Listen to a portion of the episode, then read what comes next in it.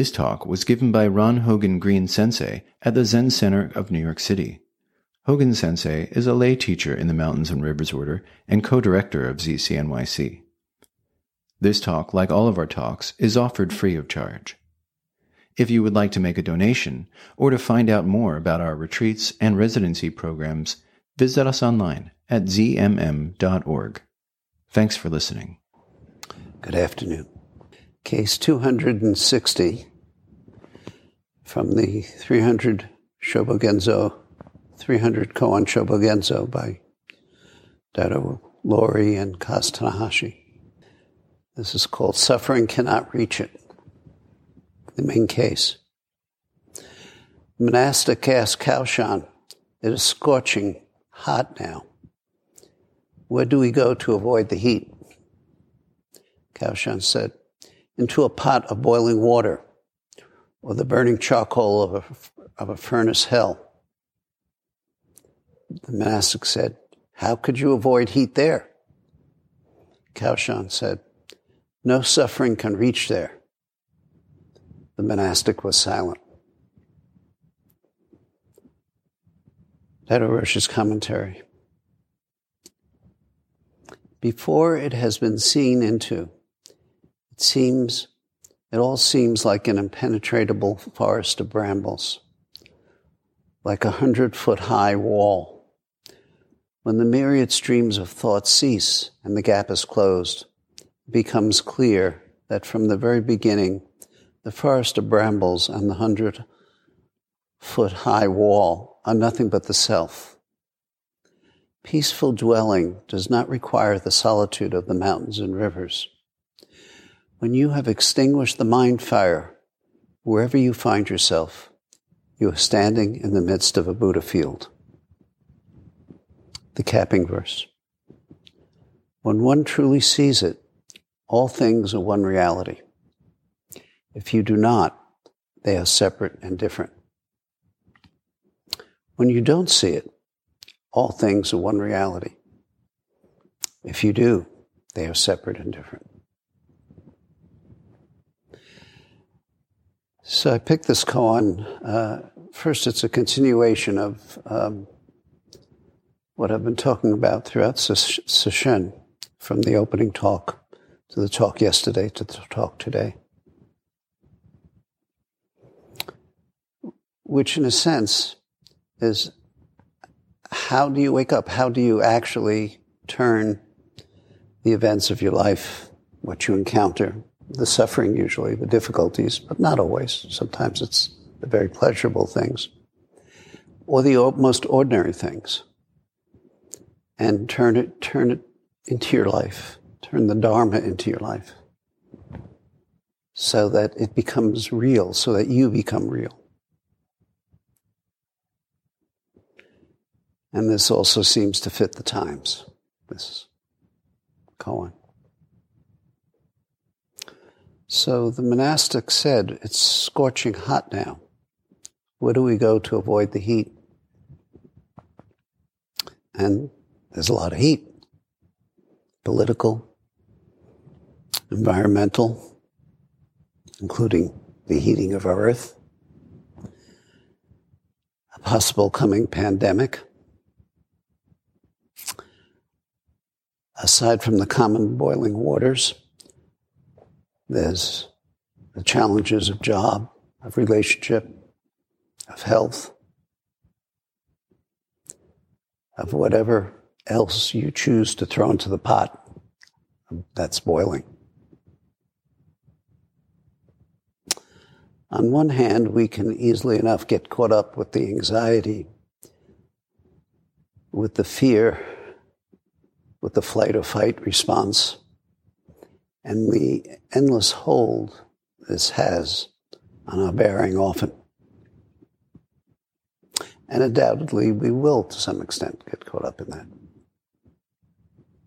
On the other hand, we could ignore and be safe in our ignorance at not attending to the increasing heat until we boil. So we come to this practice for answers to the heat. Does this practice have answers? Do you have answers? Do I have answers? Zen doesn't have specific answers to specific questions, the, the real questions of your life. It's not designed to tell you what to do. The relationships with Sangha and with teachers are not designed to steer you in response to the specific problems that you have. But there is something much more valuable than a specific answer to a given question, which, after all, would only answer that particular question. What Zen practice does offer, if you're willing to inquire wholeheartedly, is a path that, that offers you insight into every question at its bottom.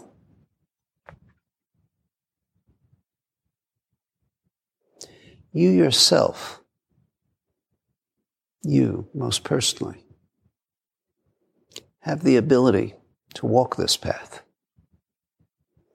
and realize for you yourself how to enter, how to be, how to live and die with each condition of our being.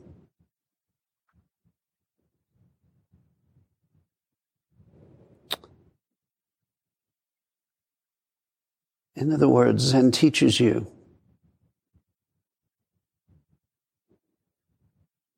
that the so called answers to your questions can open a door to being, and that door is fully present at all times. It's never not present.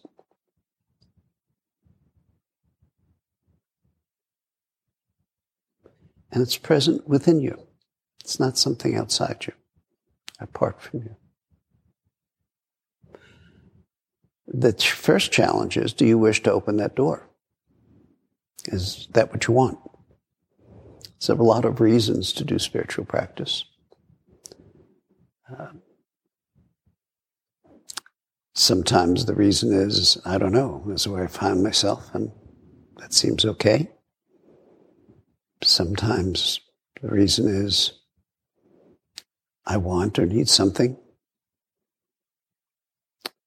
Sometimes there's an acknowledgement of the subclinical pervasive anxiety that um, seems to always be the white noise and background of our life.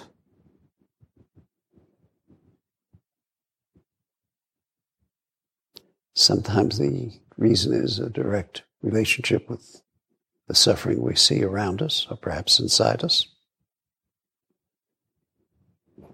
Sometimes we have no idea, just we have to. It's often said that when you look closely enough at the question, you will see into the answer. The question and the answer at a fundamental level are not different. But it takes a huge leap to see that. Uh, as noted numerous times before me, you can't answer fundamental questions from the same reference system that the question arises from. Because there's something in the reference system that makes you blind to the inquiry itself. Fundamental questions. It's just the way it is. If you could, there probably wouldn't be a a real question. We could figure it out, all out. So our reference system is ourself. And so from our self, you can't see into yourself. There's a lot of semi cliches about that. The eye cannot see the eye. You can look at it from the eyeball, not being able to see this eyeball. You can also look at it from I, me, can't see me. Not really.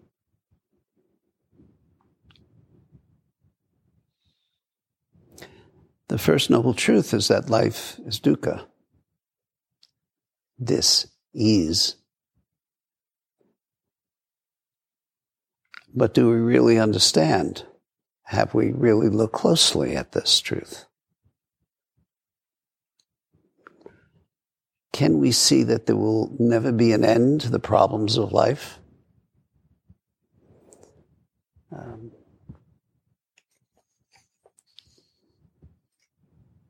that it's built into the relativity of our mind,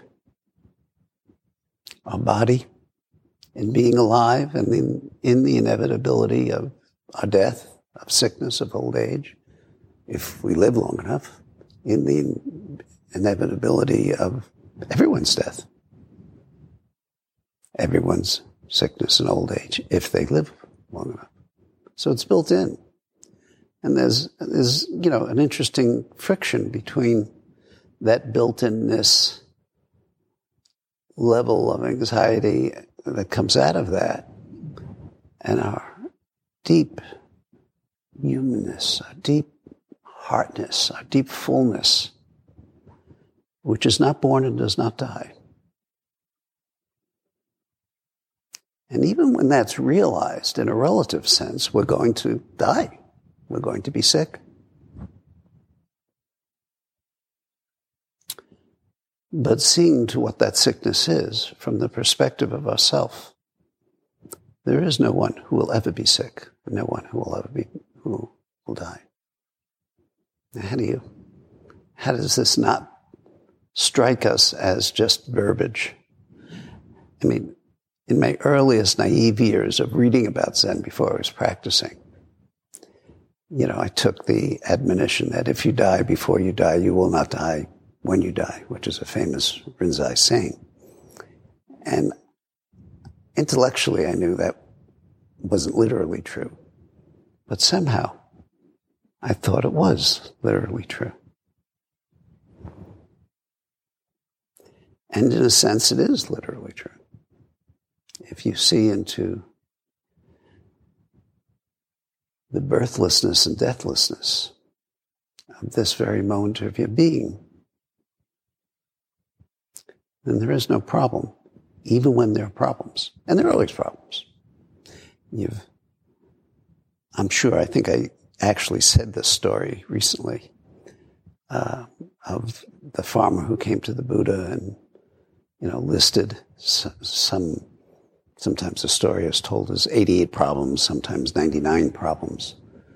And, you know, kind of ran through their checklist of problems, asking for help for each one. And for none of them could the Buddha offer anything. And uh, finally, the farmer said, well, in exasperation, uh, then what's the good of all your teachings? You know, you, you can't solve any of my problems. And the Buddha said, My teachings can't help you with the 99 problems, but perhaps it can help with the hundredth. Oh, well, what's the hundredth problem? Well, the hundredth problem is not wanting to have any problems. And that's exactly the difference between spiritual practice and spiritual practice in its most hearty and well developed sense, rather than a spiritual practice that's based on addressing a sense of well, not wanting to have any problems and um, what I call fixing, making it right so that is acceptable to me and I can let go of my baggage around it. I want to make it right. Now, there's nothing wrong with making it right, and we need to do that, and we're skilled pretty well at it. And there are large numbers of professionals who are available to help us make it right. As I sometimes say, I note that those professionals are probably the most represented profession in Zen practice. And I wonder why that is. Uh, that's interesting to me.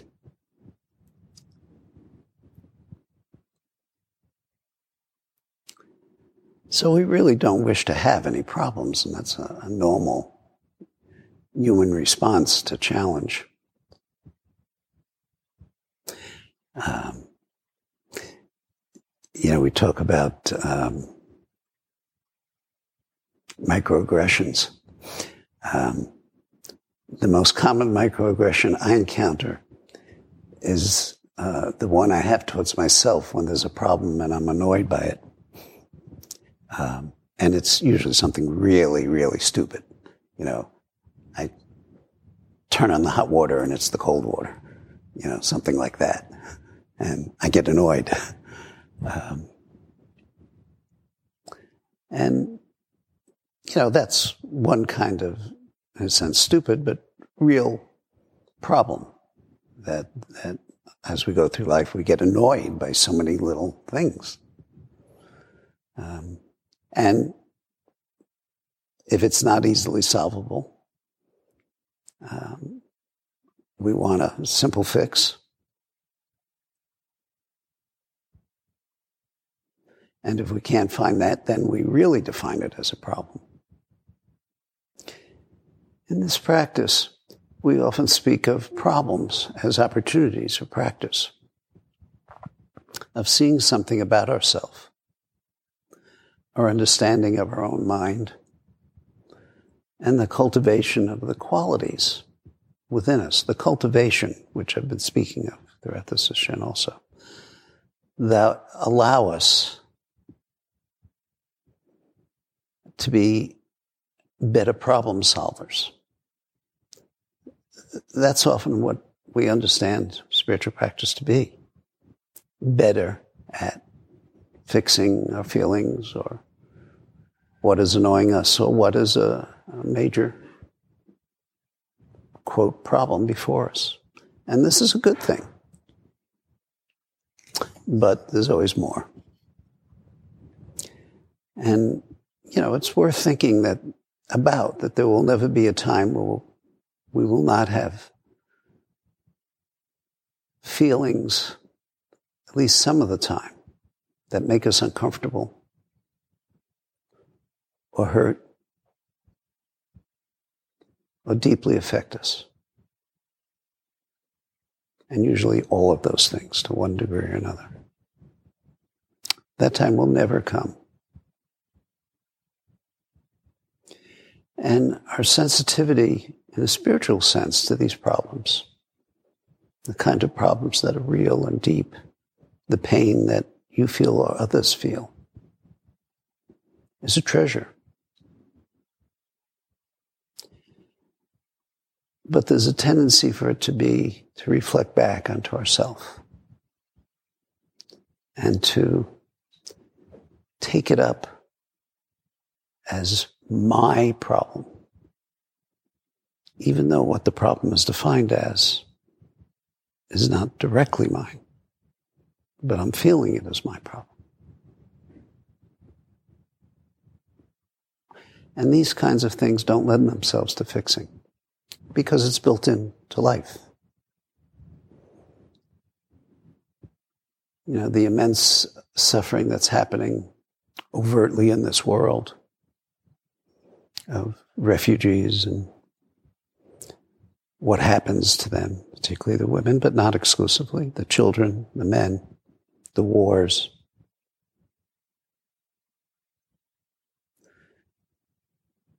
The challenges that are slowly but really gathering steam around climate change that is, in my belief, inevitable. I mean, the big challenges. I'm not talking about the rhetoric. I'm talking about countries underwater, about land disappearing that people live on, about the disappearance of creatures and plants and humans. And the effect that I'm convinced is happening, because we know so little about this, of tipping points, catastrophic tipping points within climate change where things just, we ain't putting Humpty Dumpty back together again. And I think that's already happened. I have that particular view. Um, and yet, there's nothing different here that hasn't been going on for human beings since there have been human beings.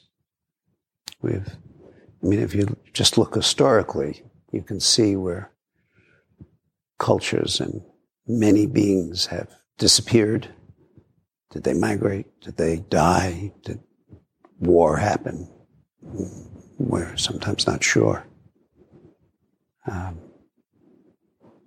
and we're part of that history.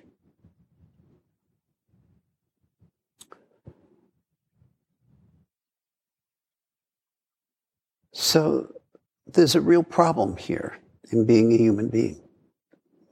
And interestingly enough, spiritual practice makes us much more sensitive to being a human being. So the real problem is that we are a human being. We sit right on the edge of these two perspectives. The, we call it the absolute and the relative. We call it being a human being. And being a human being, a true person of no rank. And that edge is the reality of who we are, both aspects. We will live and die and encounter problems and challenges. And we are birthless and deathless. And when we cultivate a mind that is not born and does not die, insight into that mind, then we're both ultra sensitive to the suffering of life and not caught by it. How is that possible? So a monastic asked Caoshan, It is scorching hot now. Where can we go to avoid the heat? Caoshan, a very famous master, one of the founders of the Soto sect, China. Kaosha said, into a pot of boiling water or the burning charcoal of a furnace hell. Or into global warming. Or into a Trump re election fight. Or pick your poison. Pick your burning hell. Or into my best friend's suffering. Or into a Sangha member dealing with serious illness. Or into my exhaustion, or my pain, or my fear.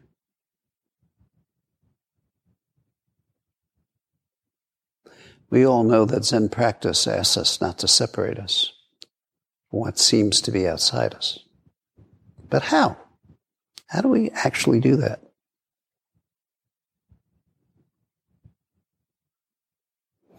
Let's look at the footnotes that Daido Roshi attached to this koan and see if that points a bit to how.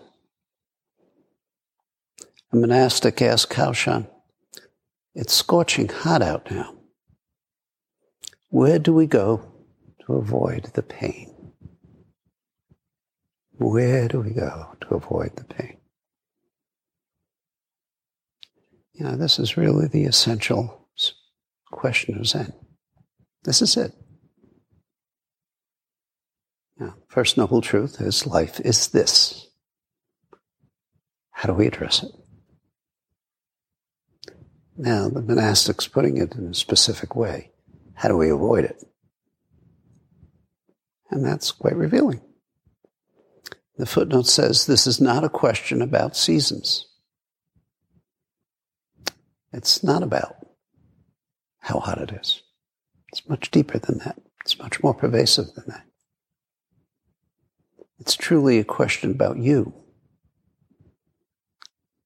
How do you understand yourself? Your way of living? What is your accustomed way of avoiding the heat because it's really hot outside? Your manner of being when change occurs, or when what happens is what you don't like. And change is always occurring. It's never not occurring. We'd be immediately dead. That's when change stops.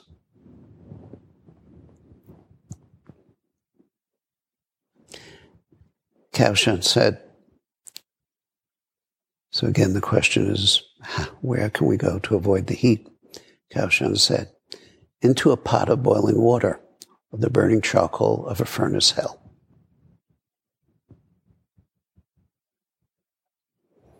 Daido Roshi says something very interesting.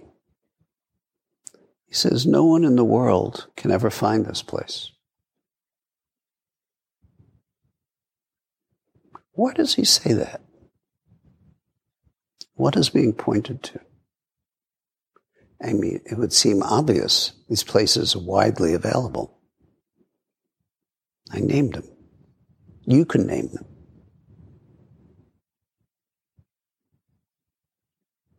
What's the perspective?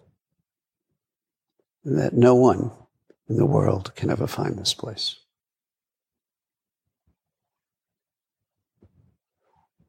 Is he wrong? Is he just making a comment that seems kind of clever and zenny? Is there a reality to this? This is, is there a truth to it that's functional in our life? Look at the wording here. No one in the world can ever find this place. There's a couple of things going on in that sentence. So simple, so clear. The monastic said, How can you avoid heat there? Again, that's in response to into, into the pot of boiling water or the burning charcoal of a furnace hell. How can you avoid? I mean, you're going right into it. And Daido oh, Roshi comments, this is not a place of yin or yang. Not a place of this or that. Not a place of in or out.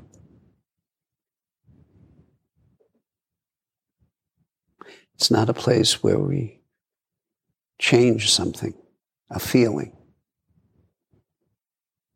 into another thing, another feeling. It's not a place where we change sickness into health or tiredness into feeling energetic and buoyant. So the monastic had said, How can you avoid the heat there? And Caoshan says, No suffering can reach there. How come? No suffering can reach there. Daido says, rather than give the body relief, give relief to the mind. Suffering can only exist if we have a mind of suffering. I remember as before, I'd, I'd begun sitting on my own, but not formal practice, but kind of stumbling around as sometimes we do when we encounter Zazen. I had read the Three Pillars of Zen, but it wasn't connected. It wasn't a cohesive thing for me. I was just trying to find my way. And um, I was in Michigan at the time in the winter. And if you've ever had the pleasure of being in Michigan in the winter, I remember that winter I may be off by a day or two, but there was something like 73 consecutive days where it snowed a quarter inch. And the sun never appeared, never, didn't see it, wasn't there. And uh, I was working 100 hours a week as I was in my medical residency. Um, you know, there wasn't much left of me. And I remember walking out and it was snowing, raining, drizzling. I was tired and miserable. And um, my partner, who many of you know, uh, looked at me and she said, You must, I forget exactly what she said, but you must be miserable, terrible. Yeah. And something happened. It's kind of, I don't want to compare it to the Buddha's moment when he realized in the field, because I am not the Buddha in that sense, at least. But something happened as, you know, the rain is, and snow was dripping down my forehead. I had a full head of hair and a beard. Um, and, uh, you know, the raccoon eyes that we see in the monastics at Ango goes and, you know, just dragging my ass. And something happened. And I, I can't connect it to what that was. But I realized in that moment, I was free. It was raining. It was, and it wasn't even that it was fine that I was soaked and raining and miserable and etc. Something far more subtle than that. Something that I realize, I now say it intellectually, but I, I couldn't have said it intellectually then, that no matter what the external conditions were, I was fine. And the external conditions, trust me, were miserable. but uh, I was fine. And having not really practiced, I then said something to my partner. And she said, Well, if you're so free, why don't you, you know, clean the toilets or something like that? uh, well deserved. Um, anyway, um,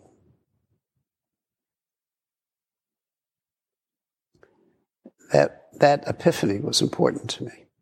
It showed me something about the possibilities. It wasn't uh, an awakening. It was just, there was something much more going on than my own mind, than my own usual mind. Um, and that was there. And I don't know where that came from. I mean, I've been thinking a lot about Zen and practice and uh, so on and so forth. Um, but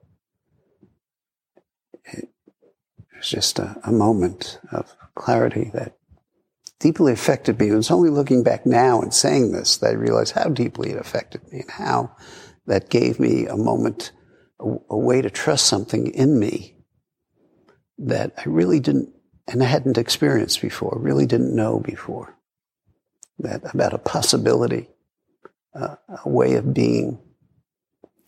Um, and although that moment passed, and then I was miserable and it's raining, and I remembered it. I do remember it.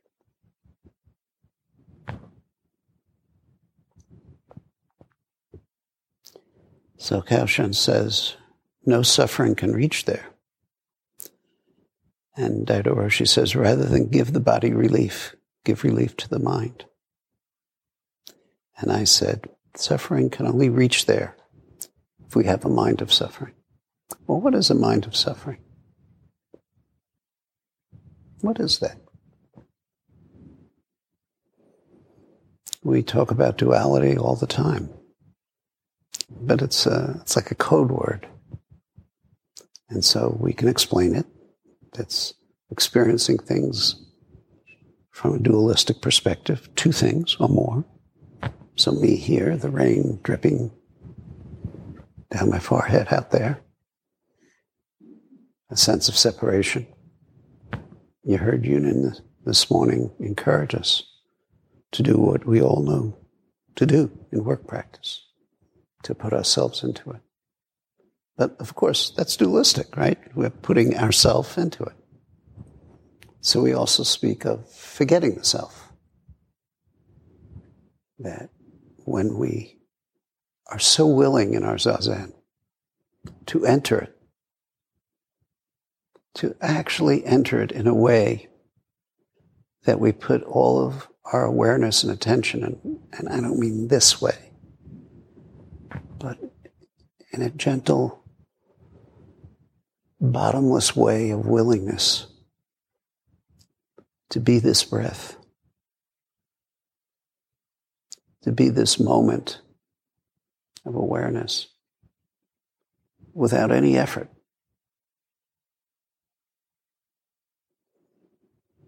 You know, at the bottom of Zazen is no effort, no effort whatsoever. And yet there has to be a willingness. We can't do it.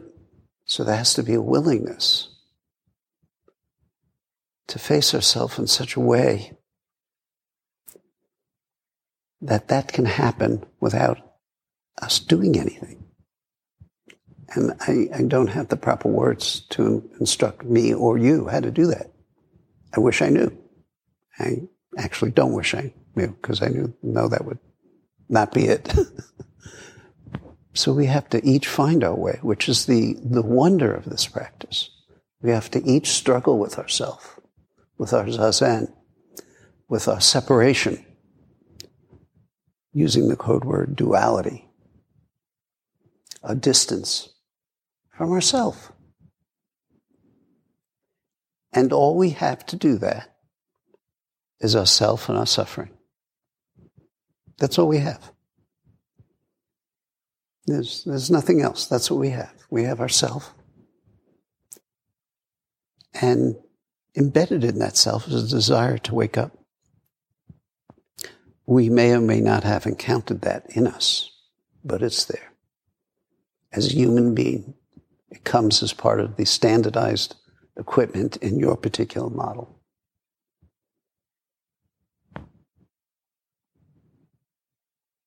Oh, I forget. When God was handing out that standardized equipment and he came to me, he left it out. Or she came to me, or they came to me. He left it out. Oh, I'm sorry. It's hidden. It's there. And we will, as human beings, live and move from a dualistic perspective. Sometimes there is suffering, and knowing this and appreciating our humanness and our sensitivities, we can suffer. And with that arises, in that suffering, the possibility of freedom from suffering. So we have to take the feelings of pain and distance and struggle, which is just energy. It may not feel like energy, it may feel like the opposite of energy, but it's energy, you wouldn't feel it and use it in a way that helps us. So even when we are suffering, we can forbear. That's my understanding of the paramita of patience. We can, doesn't mean to tolerate, doesn't mean to put up with, means to be present with in such a fundamental way of acceptance and love that there is forbearance, there is being with a situation that may hurt. But it is being with the situation. And so subtly, we want to not be in that situation. So subtly we want something else other than what is present. That's the definition of something. Anybody know what that's the definition of? Anybody? I'm asking. Anybody know what that's the definition of? Delusion. It's the definition of delusion. Wanting something else other than what is present. So consider what it would be to be fully present with what is present.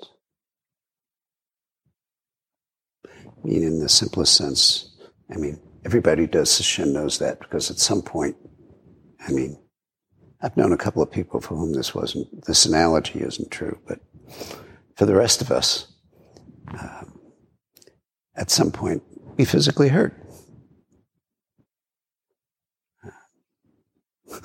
I've told this story before.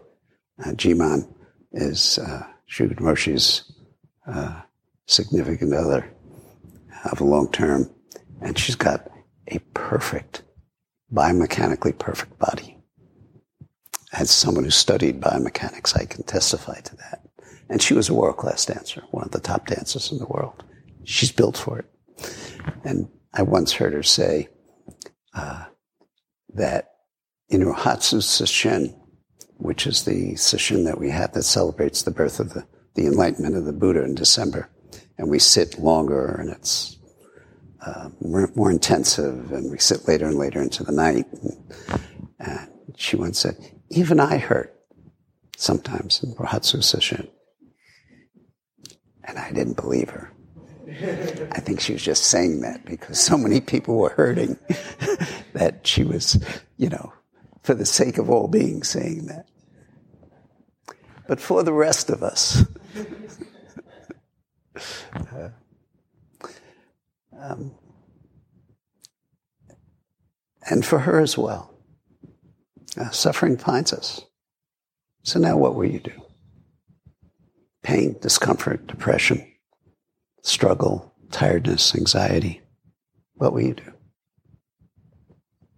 That's the question. No suffering can reach there.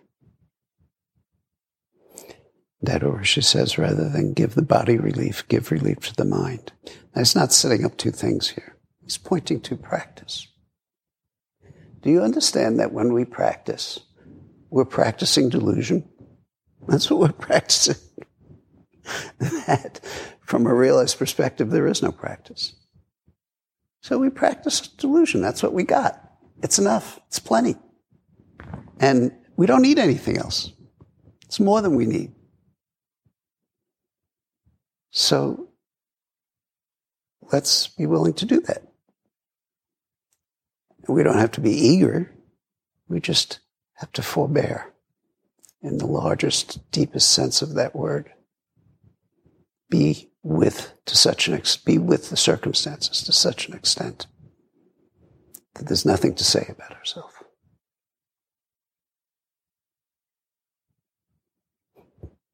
No suffering can reach there.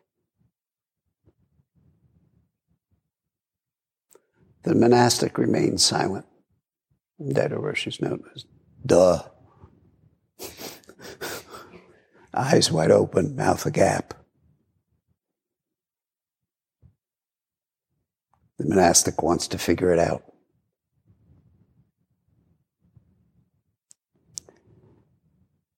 I mean, you know, spiritual bypassing is interesting. You know, that's and inevitable, and you know, happens all the time when something is pointed at, and the student stops, and you can see the mind whirling, going, trying to place it within the place, and uh, takes practice, takes delusion painful delusion to just be, to just listen, to just be with ourselves, to just be with everything we're feeling. The commentary before it has been seen, it all seems like an impenetrable forest of brambles, like a hundred foot high wall. When the myriad streams of thought cease and the gap is closed, it becomes clear that from the very beginning, the forest of brambles and the hundred foot high pole of wall were nothing but the self. Peaceful dwelling does not require the solitude of mountains and rivers. When you have extinguished the mind fire, wherever you may find yourself, you're standing in the midst of a Buddha field. So before it has been seen into, it seems like an impenetrable forest of brambles like a hundred foot high wall. And that's our mind. That's the way our mind is. It's it produces impenetrable problems that we can't fix. What use is your teaching? You can't fix my, my problems. Our mind is confused by the reality we're experiencing. It's what is our mind? It's a mind of thoughts about things. The emphasis is on about. It's not the things. You know, there's koans that are just like this. And this that I'm about to say. Are you depressed? Bring me your depression. Are you fearful? Bring me your fear. Are you exhausted? Bring me your exhaustion. If you sit with those things, whatever it is, fill in the blank for yourself. Are you confident and cocky? Bring me your confidence. Doesn't matter what it is. When you say you are this, you are denying the reality of who you are. Okay. We do that all the time. Bring it forth. Find it. Search exhaustively for it. Don't, don't give yourself clever answers. Don't stop at any point.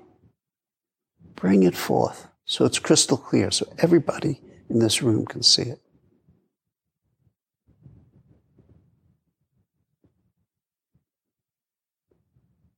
When the mind's wrapped up in itself, when it's mired in the stream of endless thinking about something, then there's no way out. It's locked in. When the myriad streams of thought cease and the gap is closed, it becomes clear that from the very beginning, the forest of brambles and the hundred foot high wall are nothing but the self. That's what you'll find. You'll find ideas which is the self. And if you let go of those ideas and search further, what will you find? What will you actually find? And I'm challenging you that wherever you're facing what seems impossible to face, find it. Bring it forth. Find it at the bottom. I'm not interested in some clever or a subtle way of declaring yourself. Beyond that. Do we forget the teachings that there is no self, no self that could be apprehended? Did you forget to question carefully, intently, how a problem that seems apart from us, outside us, cannot be outside us. So that's the inquiry. There's nothing wrong with this. This is what it means to practice. But don't forget, we're creating the problem. Reality is just reality. There's nothing more to say about it. It's not bad. It's not good. It's whole. It's complete.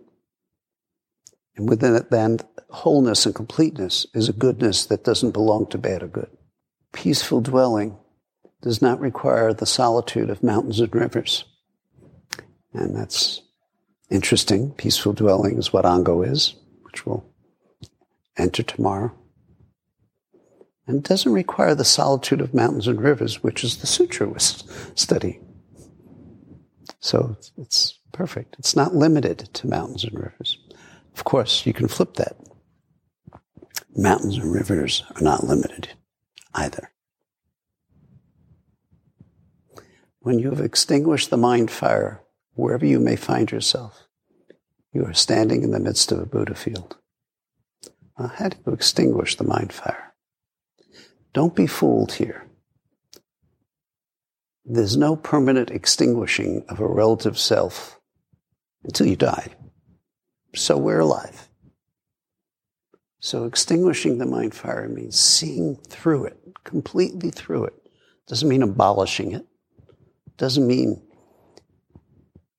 making it some other thing. It means seeing it for what it is. That's the extinguishing. Seeing it for what it truly is.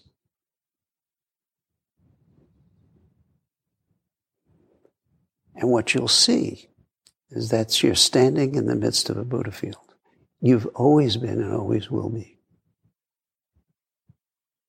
And yes, there's plenty of suffering in this world. Endless. That's the first truth. But the realization that you are standing in a Buddha field means you are empowered as you, you, your humanness, to do something about it. Starting with yourself, starting with your own habits of mind, starting with your own, what I call crazinesses. And I'm not excluded from that. Nobody's excluded from that. We all have a self in that way.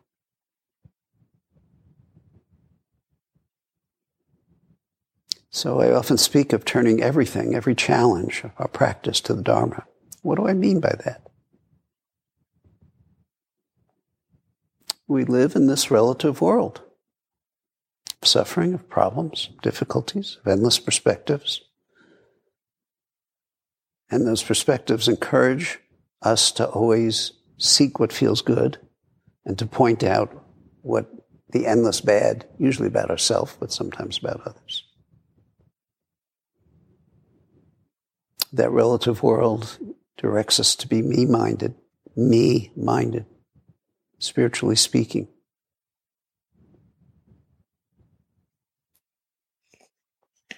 Fundamentally, though, we're whole.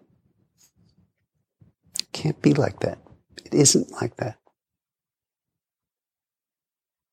And so when we turn to the Dharma, the teachings, we turn in the specifics to the completeness of liturgy, the creativity inherent in our being, we turn to each other in relationship, turn towards a practice of being Buddha nature, actually practicing. Well, that's what we're practicing. We're practicing being who we are. That's what we're doing here. We don't think of it in those terms, and it won't help to think of it in those terms, but you should know that's what we're practicing. Being a Buddha. So you, you actualize our Buddhahood by practicing, actualizing our Buddhahood.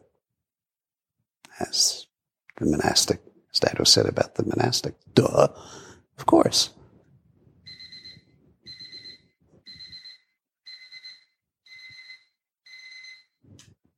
Persistent little bugger.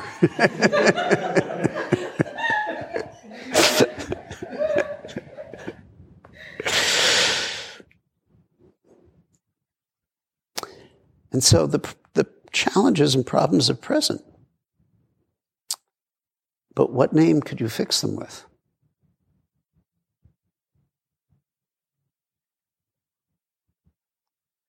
The capping verse. When you truly see it, all things are one reality. If you do not, they are separate and different. And then, this is originally from Mumon. Mumon flips it. When you don't see it, all things are one reality. If you do, they're separate and different what's being said here. When you truly see it, there's just this whole reality. There's nothing outside it. And there are no problems. There are problems, but those problems are no problems. So I'm using words here in a particular way. Because you've truly seen it.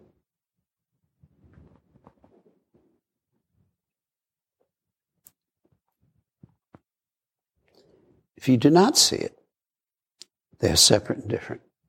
Everything is messed up and apart and a problem. When you don't see it, all things are one reality. And what's that one reality? It sucks. That's the one reality that you're looking at. Every place I look, there's problems. If you do, they are separate. If you do see it, they are separate and different.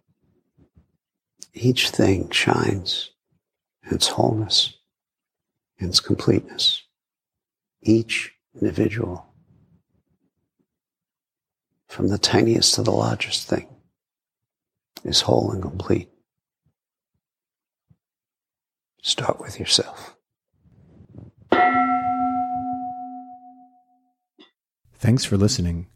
Do you have physical challenges to visiting Zen Mountain Monastery or Fire Lotus Temple? The Diamond Net is a group of Mountains and Rivers Order students who are available to support your practice. We provide Dharma and other support to Sangha members facing life challenges such as illness or mobility issues. If you would like to visit the monastery or the Zen Center but need some physical help, someone from the Diamond Net can assist you. For information, email diamondnet at mro.org or visit our webpage at zmm.org and look under the Programs menu.